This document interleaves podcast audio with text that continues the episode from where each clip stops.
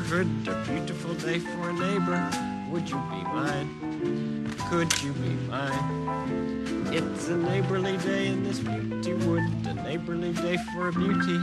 Would you be mine? Could you be mine? I have always wanted to have a neighbor just like you.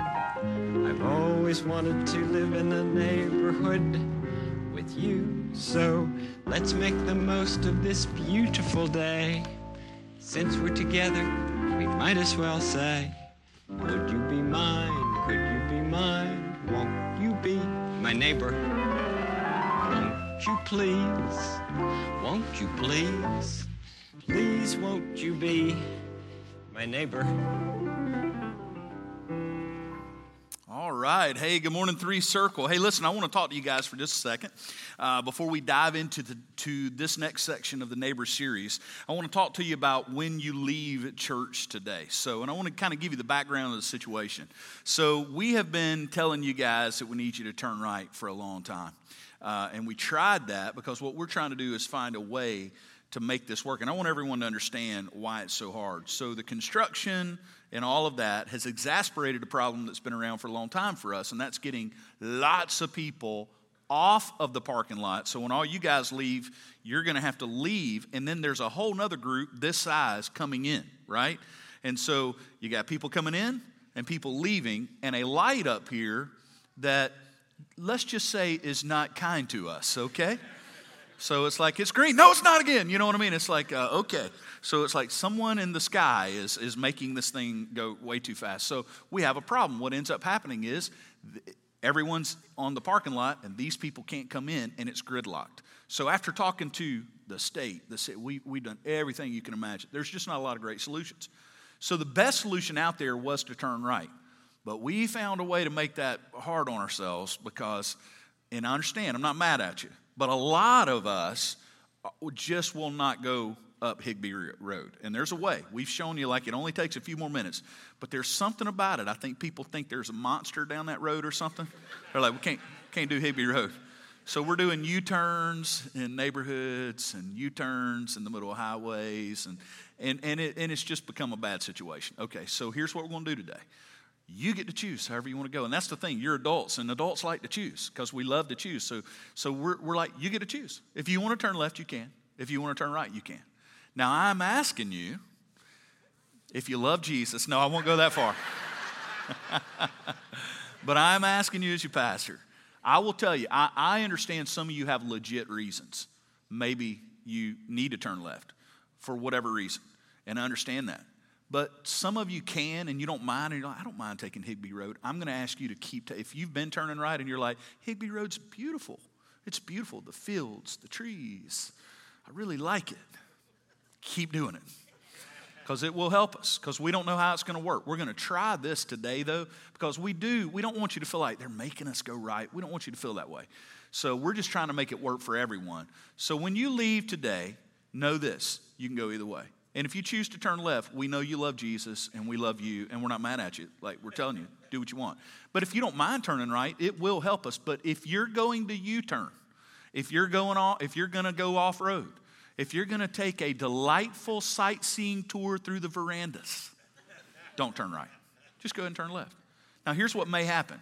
What may happen is we may all get backed up out at this light, and you may end up sitting in this parking lot for a while today. And that may happen, and I'm just going to warn you about that, and you're going to have to choose what you get mad about, okay? But what I'll tell you is this is a beautiful parking lot. Just take time to notice how beautiful it is. Spend some time talking to your family. Got that nice pasture out there. It's really nice. So turn on the radio, have a nice conversation. So we don't know how this is going to work, but we want you to make your choice. But I am asking you to be patient, and if you do turn right, then commit. Go down those roads, go all the way. Don't turn around and come back. Don't go halfway up one and turn right. Just go all the way or turn left. We'll see what God does with that today. All right, it's going to be cool. We cool? Y'all not mad at me, are you? We good, right? Okay, okay. We can do this. We can do it. And one day all the roads are going to be fixed. It's all going to be great. But for right now, we're a family. We got to work together. Now, let's dive into the neighbor series. Each week, we look at a different angle on the Good Samaritan story. And today we're going to look at the concept of hospitality. Hospitality. The Good Samaritan story is going to teach us a lot about hospitality. Now, my, my, wife and I love a magazine, and it's called Garden and Gun Magazine. How many of you have ever heard of Garden and Gun? We love it. We've been to their home offices in Charleston. They're so great. This is excellence in photography, writing, storytelling. And what we love about it is they do a very wonderful, sophisticated, artful, excellent job of telling the story of our region, the South, which we love, which we grew up in, which we do ministry in. And so we just love everything about them. And if you want to know how to throw a great party, they'll teach you how to do it. If you want to know how to get the food right, the beverages right, the food choices, the glassware, if you want to know what wines to pair with what cheese or whatever, you know, it's there for the taking. They can teach you how to do it perfectly, the right music. But let me tell you what Garden and Gun cannot pecan pie. That looked good. Did y'all see that pecan pie on there? Anyway, what they cannot teach you how to do, they cannot teach you how to be biblically hospitable. As great as they are, they can't teach you how to be biblically hospitable. And most of us, especially in our region, when we think hospitality, that's what we think. We think Southern living. We think bring out the show. We got to do a great job with this. And that's why many of us simply are not hospitable in the way the Bible would call us to be. And today, I hope to remove some of those stigmas, and I want to show you today a different way for us. Because the Good Samaritan story teaches us not to just be hospitable, but to be people of hospitality. And, and that's important. It was important in Jesus' day, and it is today, because we live in a world of hostility where everybody is hostile towards one another. You go on Facebook, hostility. You go on Twitter, hostility on a Sunday after a day where LSU, Bama, and Auburn loses and Tennessee wins, everybody's hostile. I'm not sure if it's ever happened before. It is truly unprecedented. Right? Nobody's happy today. Oh, yeah. Georgia won. Anyway, so, okay, all right. Now we're having fun. I should have included the dogs, but I think we all knew they were going to win, all right? But in a world of hostility, watch this biblical hospitality bites through in a very powerful way. But I want to show you today, I want to take the pressure off. Biblical hospitality is far more Good Samaritan than it is Martha Stewart. That's the beauty of it. Being biblically hospitable is way more about being the Good Samaritan than it is about putting on a show, having everything right. So let's dive in. Let's read the parable. A lawyer asked Jesus, who is my neighbor? And Jesus replied, A man was going down from Jerusalem to Jericho, and he fell among robbers who stripped him and beat him and departed, leaving him half dead. Now, by chance, a priest was going down that road, and when he saw him, he passed by on the other side. So likewise, a Levite, when he came to the place and saw him, passed by on the other side. But a Samaritan, as he journeyed, came to where he was, and when he saw him, he had compassion. He went to him and bound up his wounds, pouring on oil and wine. Then he set him on his own animal and brought him to an inn and took care of him. And the next day he took out two denarii and gave them to the innkeeper and said, Take care of him, and whatever more you spend, I'll repay you when I come back. Now, which of these three do you think proved to be a neighbor to the man who fell among the robbers. The lawyer said, The one who showed him mercy. And Jesus said to him, Then you go and do likewise. Now, that last sentence, church, listen, that last sentence turns everything we learn from the parable into commands. That last sentence is important because he says, Now you, you go do likewise. As you understand this parable, you, got, you, you must apply that into your life. Go and do likewise. And I want to show you today that the Samaritan exhibited what is biblical hospitality in the way he treated this man. And there's two important elements. The Samaritan used what he had to help a stranger, he used what he had to help a stranger. And that is exactly the Greek idea. Your New Testament was written in Greek. It, it, it, that was the pervasive language, intellectual language of the day. It was very universal in its usage through the region. So we have the Greek New Testament, and, and so when we think hospitality, and you're going to hear it used a lot in the New Testament, it's this word, it's xenia. And it means guest friendship or ritualized friendship. So it's not just people that you're comfortable with, it's guest friendship and ritualized friendship, which means this biblical hospitality will involve your friends, but that's easy. It's easy to be hospitable to your friends so it does involve your friends, but it must not only involve your friends, it also involves strangers. The idea, the Greek idea of xenia, of hospitality, always involves strangers. Now, the Jews were very hospitable people. They were big at having dinners together, but they had them with their friends. The Jews were very exclusive, they kept it tight.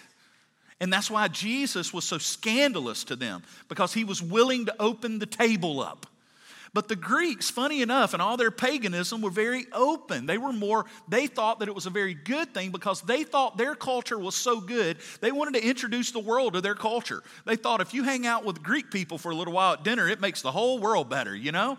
And it's like the Christians should have that same idea. So the new church thought the same thing. They thought if you can spend time with a group of Christians in their home around a table, it could change your life. We like that Greek xenia idea that hospitality idea. And that's where we begin to go. It involves friends and strangers. Now, when I, when I teach a principle or when I look at a principle and I go, this is something that I see in the Bible, is it something we should do? Is, did, did Jesus teach us something here that we should keep doing? And, and one kind of way I've learned to look at that is the idea of saying, okay, when we see Jesus do something, did he teach it and model it? And then did the New Testament church continue to do it? And did the apostles continue to teach we should keep doing this? I'll give, give an example, okay? Jesus washed the disciples' feet at the Last Supper, right? Okay, and that's a powerful thing. There are a lot of churches, and I don't think they're wrong, but they go, we need to keep doing that. Jesus did it, we should do it, okay? Uh, but there's other things that Jesus did that we don't do, like Jesus cursed a fig tree, and you know I like figs, so we don't we don't keep doing that. Now, how do I know what I should and what I shouldn't? Well, because if you look, they never wash feet again in the New Testament. They never do that. That was the thing Jesus did that night to model serving one another. So, and the apostles don't further support it. Their teachings, Peter, John, James, Paul, they don't. So you go, okay, that was something Jesus said. If we want to do that, we can. It's not wrong. But it doesn't become what this does, where Jesus says of the Good Samaritan, now you go do this you continue to do it in this particular way. So, what we see with hospitality is it's something Jesus taught and modeled, and the New Testament church continued doing it, and the apostles continued to teach it. It is a command for us that we are to keep doing this. So, let me give you an example. Did Jesus actually do this? Let's look at Mark 2 15. It says this As Jesus reclined at the table in his house, many tax collectors and sinners were reclining with Jesus and his disciples, for there were many who followed him. Now, let me just tell you tax collectors were the most hated and reviled people in Jesus' day because they were Jews who had basically sold out to the Romans who had taken them over. And they had become tax collectors for Rome, all right? So everybody, hey, so they would go, there are bad people, and then there are tax collectors. Now, if you're in a an accountant in this room today, we want you to know we love you and we don't hold any of this against you. Like if you're if you're an IRS agent or whatever, we love you in Jesus' name. It's not the same. But back then, oh man, they were bad. Okay? So they're all sitting at the table with Jesus. In verse 16, the scribes of the Pharisees, when they saw that he was eating with sinners and tax collectors, said to his disciples, Why does he eat with tax collectors and sinners? When Jesus heard it, he said to them, Those who are well have no need of a physician, but those who are sick. I came not to call the righteous, but sinners. So, a few things we see here. Now, let me talk about Jesus for a minute. Because what we love to do, I see this a lot, is people love to tell the story, and it's a true story about the day Jesus went into the temple and he made a whip out of a rope and he ran everybody out of the temple and he kicked over the tables. You remember that? And we love that story. You want to know why I think we love to tell that story over and over again? Because it makes us feel a little better about being mad all the time. We're all mad about everything. We go, well, look, Jesus got mad too. We want, we makes us feel better. Can I give you a little truism today? Jesus sat at far more tables than he flipped over. Let me say that again. Jesus sat at more tables than he flipped over. He flipped over tables once, he sat at them all the time. This is important for us to understand. Jesus modeled biblical hospitality for us. How did he do it? Well, he if you look across the Gospels, including the incident I just gave you here, Jesus actively and consistently engaged with new people. He didn't just hang out with the 12, he had the 12, and you have your community of friends. And that includes hospitality. Xenia includes that, but it is not only that. Jesus was always inviting new people into his circle, and he commanded others to do it as well. And the New Testament church, always bringing new people in. They used their tables, if you will, as invitations. Also, if you look at the Gospels, Jesus actively and consistently engaged with people who were different than him, not just new people, but different. And the Samaritan story models this. The Samaritan and the Jew were different in every way. There was even hatred between them and their people groups. There were ethnic differences, economic differences, there were worship differences, theological differences, and yet the Samaritan shows this radical, all the way hospitality to this guy. He goes all the way.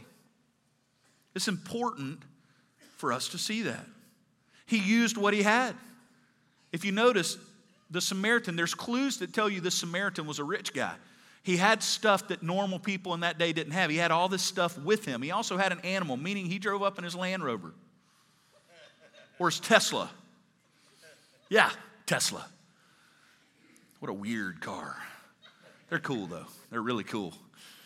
He had this because notice that the scribe and the priest, they didn't have an animal to ride on. They were wealthy too, but they didn't have, they're walking. But this guy's riding, and he uses what he has. And my point to you today is listen, whatever you have, if you're Martha Stewart, let it fly. You know what I mean? If that's how you show hospitality, go for it. If you're good at that stuff, my wife's that way. My wife's very good at that because she learned from her mom how to be really good at that. But that has nothing to do with biblical hospitality. It's about using what you have. And Jesus did that. And he engaged people just like the Samaritan who were different than him. It doesn't get any different than a Jewish rabbi, that's who Jesus was, and tax collectors. That's different.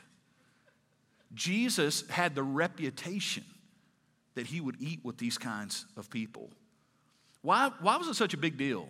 Why were the Pharisees so mad that a rabbi would do what Jesus was doing? Here's why because they saw, and the Bible agrees, that eating with someone is a radical form of hospitality. Did you know that? Eating with someone is a radical form of hospitality. Let me tell you why. Because we may all have a lot of differences, and we all do. You may be an Aubie, and your neighbor may be a Bammer. But the differences may be far, far greater than that. We all have these differences, but biblical hospitality brings you to a place where we do have something in common. Because you could be different politically, you could put a Democrat and a Republican at a table and, and, and with a million different differences, but when the food hits the table, you both need that. Because all humans need nourishment. You need food and you need drink. And that's why a meal is so powerful because we can agree on this. Like you can go, you know what? I don't agree with your politics. I don't agree with your team loyalties. I don't agree with how you're doing life. But that Chick fil A sandwich we're about to have is good, and I know we agree on that. Because if you don't agree on that, you're not a human being, you're of a different species. You have a health problem, right? So we can agree. So, what, what the Bible brilliantly does is brings us to a place where we go, we can start here. We can start right here in this moment. We can sit at a table and have all these disagreements, but be able to laugh and converse and breathe the same air and eat the same food and drink the cup and fellowship as humans. It's very, very powerful. Jesus was also willing to endure criticism to consistently connect with people. He got criticized. It was derision that was pointed at him because of these choices. Jesus didn't hang out with the people that rabbis hung out with. And he was criticized for it. Let me just say this to you. I don't know if you'll be criticized for what we're going to ask you and challenge you to do today. I don't know about that, but I do know that it'll be awkward. If you do what biblical hospital, hospitality asks us to do, sometimes it's going to be awkward. It's going to be some weird, tough conversations. And yet, God's calling us to do this, and I'm going to tell you in a few minutes why I think that is. But before we get to why, let's talk about when. Now that we see that Jesus did this, does the Bible support what he told us and modeled in the New Testament, in the writings of the apostles? Absolutely. And I'm going to show you several examples. And the first thing that the New Testament continues to tell us about hospitality is when. When should I be hospitable? That's an important question.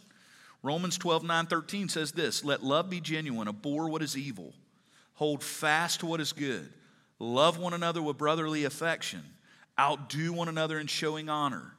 Do not be slothful in zeal. Be fervent in spirit. Serve the Lord. Rejoice in hope. Be patient in tribulation. Be constant in prayer. Contribute to the needs of the saints. And watch this. And seek to show hospitality. Xenia. Seek to show. And that word show means practice. If you want to put that in the margin somewhere, that's what that word show comes from the idea of practice. So, what do we learn about when to be hospitable? The first thing we see here is that biblical hospitality is not an event, it is a lifestyle. So, if you're thinking, you know what, I'm going to work myself up and do this one time, and I'll mark it off my list, like baptism. Like baptism is a part of the Christian life that, that you're to do once, and then you move on from that and grow in Christ. And we're going to see that happen today in all of our services. It's going to be great. And, and just recently, we baptized like 90 people at the beach just a few weeks ago. Isn't that awesome to see what God's doing? Pretty amazing stuff, right? But the idea here is no, no, it's ongoing. Hospitality is not something you do one time, it becomes who we are. It's not an event. The idea of practicing, show hospitality practice, means ongoing with improvement. It means I keep doing it, I keep getting better at it. The first time you have people that you don't know very well into your home, it's going to be weird because we don't do it much. But you know what? Those people get around you and come into your house and they see, wow, they have they have dust on stuff too. Normal people. They got a weird dog too. Their cat strange too. Aren't they all? So I'm just kidding. There, cat people are like, dude, we're coming for you, man. See, it's important for us to understand that it can't just be an event and you get better at it as you do it. The reason it's going to be awkward is you've never done it. Hospitality is also not just for special days. There's nothing about just doing this on the Passover. There's nothing about just doing this during the Jewish feast. This is meant to be a lifestyle for the early church. So it's not just Christmas, it's not just Thanksgiving. It's easy to be hospitable then. You got, you know, Sinatra singing White Christmas. You got stuff, you know, to cook, and everybody's cooking, everybody's open to the invitation. It feels right at Chris, easy. But like some odd Tuesday night in September, well, now that's weird. But that's what biblical hospitality looks more like. It looks more like lifestyle. It looks more like this is just who we are. And practicing hospitality, most importantly, involves using what you have. The Samaritan used what he had and we're to use whatever's in our hands. And, and I got taught a lesson in hospitality that I'll never forget. Three years ago, Nan and I, my wife and I, got to go to Africa with Compassion International, who we partner with, our church partners with. And we went to Kenya, and that what you're seeing is a very small slice of the biggest slum in the world. It's one of the most horrible places in the world for humans to be, right there. And we went into that slum because Compassion International is reaching kids for Jesus in there and helping families. And we were going to meet these, this, this wonderful young African mother with her two sons who Compassion was helping. And, and as we're walking in, this is what we're walking into, and you're stepping over open ditches that are sewage. You're stepping over that to get to where, and this is the outside of her little spot. Her little spot was probably half the size of the men's and women's restrooms in our lobby here. So there was nothing there. That was right outside of her, her little place. Okay? And we walk in, and here's a picture of us with her and her sons that day. And I got a lesson in hospitality because when we walked in, we realized real fast that she was really happy to see us. She was so happy. Her joy in us being there was, was infectious. But as I stood there, I got a lesson in hospitality because I looked down and realized her floor was dirt. To step out of, like, if you took two steps out of her door, you'd step into a sewage ditch. But I looked over in the corner and I saw a crude, handmade stick with straw at the bottom that she had tied strings around to make a broom, sitting in the corner. And then I looked down and I realized that that lady had swept the dirt. I could see the marks all going one way beautifully of that broom combing through the dirt on the floor to prepare for our arrival. She showed us radical hospitality. She couldn't have thrown a five course menu feast that could have grabbed my heart like it did when I realized that that lady had swept the dirt. But dirt is what she had, and a broom is what she had, and a little bag of dried oats is what she had, and that's what she offered us in little cups. And she was so happy we were there. Now, that is hospitality. Is saying, This is what I have, and I offer it to you. Now, that is what it looks like, and it was powerful. How should we be hospitable? If we now know when it's ongoing, then how should we become hospitable? Well, Peter, and I love, he's always pretty straightforward guy. He tells us in 1 Peter 4 above all, keep loving one another earnestly, since love covers a multitude of sins. Show, there it is again, show hospitality, so practice xenia, the Greek word, to one another, watch this, without grumbling. I like that. In other words, Peter says, you need to be hospitable and don't gripe about it. Peter was straight up, man. Paul would give you like theological navigation. Peter would just punch you in the throat. You know what I mean?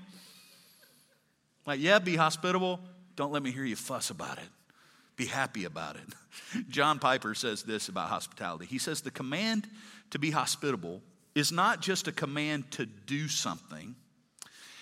It is not just a command that can be legalistically fulfilled with a quota of guests.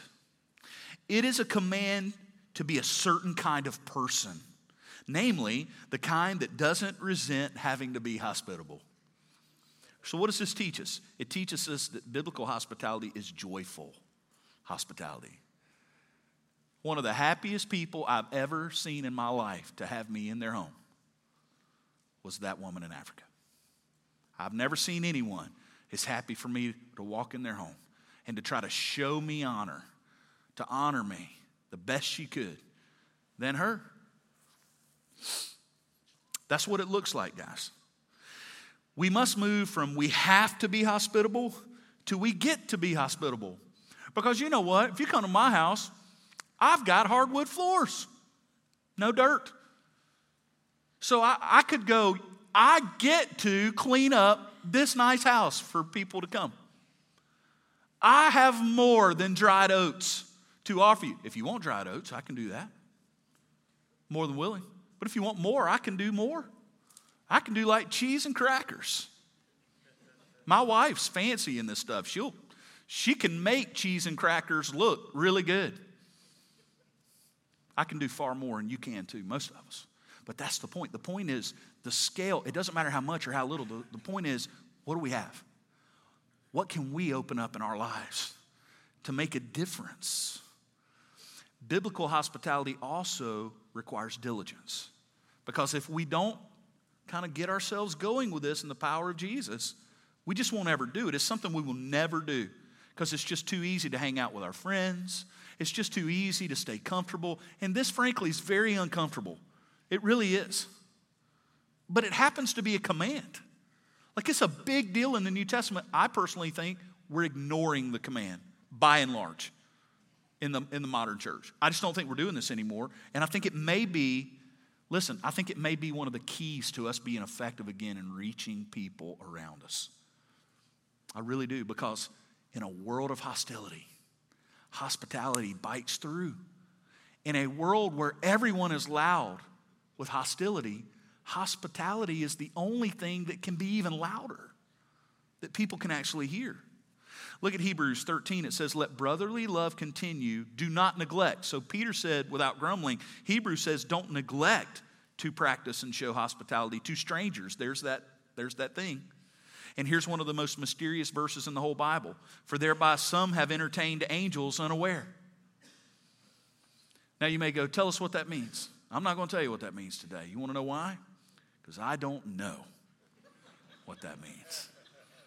I just know it sounds really cool, doesn't it, church? So I don't know about that second half. I mean, I, I, think what it's telling you is there's been people who have shown hospitality to strangers and they didn't know, but it was angels. That's pretty cool. Mate, but you know what? I think most of us can't say that. That that could be a possibility because maybe we haven't entertained too many strangers, just our friends, and we know they're not angels.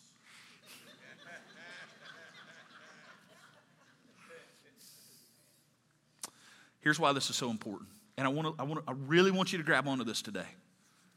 I want you to leave with this in your mind. What if? What if inviting someone to your table could become an invitation to the kingdom? Now, that is why I believe the New Testament was so, this was so huge to them. Because if they could get, they were the weird Christians that believed the Romans crucified a guy and he came back to life and they're weird. And the Jewish people of, of, the Jewish religion of that time, and then the Romans had perpetrated these myths about Christians. And they, I mean, all the way down to cannibalism, everything you can imagine. People believed the Christians were weird, crazy people. So what did they do to break down those walls? Hospitality. And, they, and people would come and sit down with them and go, No one's more loving than Christians. No one's more kind than Christians. They didn't even know me and they treated me this way. And that is the power of it. And here's what we've been praying over this day and what might happen out of it and what we're going to ask you to do today by having some meals that matter. Here's my prayer is that six months from now, a year from now, two years from now, we're baptizing people. And when we say, How did you come to Jesus? They go, You know what? A few years back, someone at your church invited me to a meal at their home. And I went to their house. Yeah, yeah, I went to their house. And I can't wait to hear the stories. Like someone's gonna be, I went to their house, and man, this she couldn't cook. It was not good. And I was just trying to shovel it in and just smile. And they, you know, the, house was it was loud. They had the kids were in the back, and I think the kids got in a fight or something, and they had a, they had a cat, and it, it and so. But you know what? They showed me the love of God. And then they invited me again, and they got better at it. Like the next time we came, the conversations opened up. And then they found out that I'd recently went through a divorce and that my mom has dementia. And they just kept digging into my life and loving on me. And they ended up being these important people in my life that got me through some tough situations. And one day, after a few months of this, they led me to Christ. I gave my life to Jesus. You know, that's what we're praying for, guys. What if inviting someone to your table? Could be an invitation to the kingdom. Now, why should we be hospitable? Why is important? Why should we be hospitable? 1 Peter 4:10 says, "As each has received a gift, use it to serve one another. As each has received a gift, use it to serve one another as good stewards of God's varied grace." What, what's, what's Peter saying here? Peter's saying, We've all received God's hospitality. We were all sinners and enemies of God, and He showed us this kind of hospitality, so we too should show it. We too should show it. So, our challenge today is for you to have meals that matter. And we're going to tell you more about that in a moment to tell you how you can do this. But I hope that you'll remember everything you've heard today. Even put the most famous story about a meal in the Bible, really, where Martha and Mary had Jesus and the disciples over to their house. And Martha was absolutely the southern living lady, man. She wanted it all right. Mary was like, let's hang out with Jesus. And if you remember, just go read the story. Jesus looks at Martha. He says, Martha, you're worried about so many things when only one thing really matters. You hear that? You're worried about many things, only one thing mattered. And that's what we hope today that you will do, that you will embrace the idea of radical biblical hospitality. And in doing so, one meal at a time, one awkward conversation at a time, one neighbor at a time, maybe we can change our community for Christ.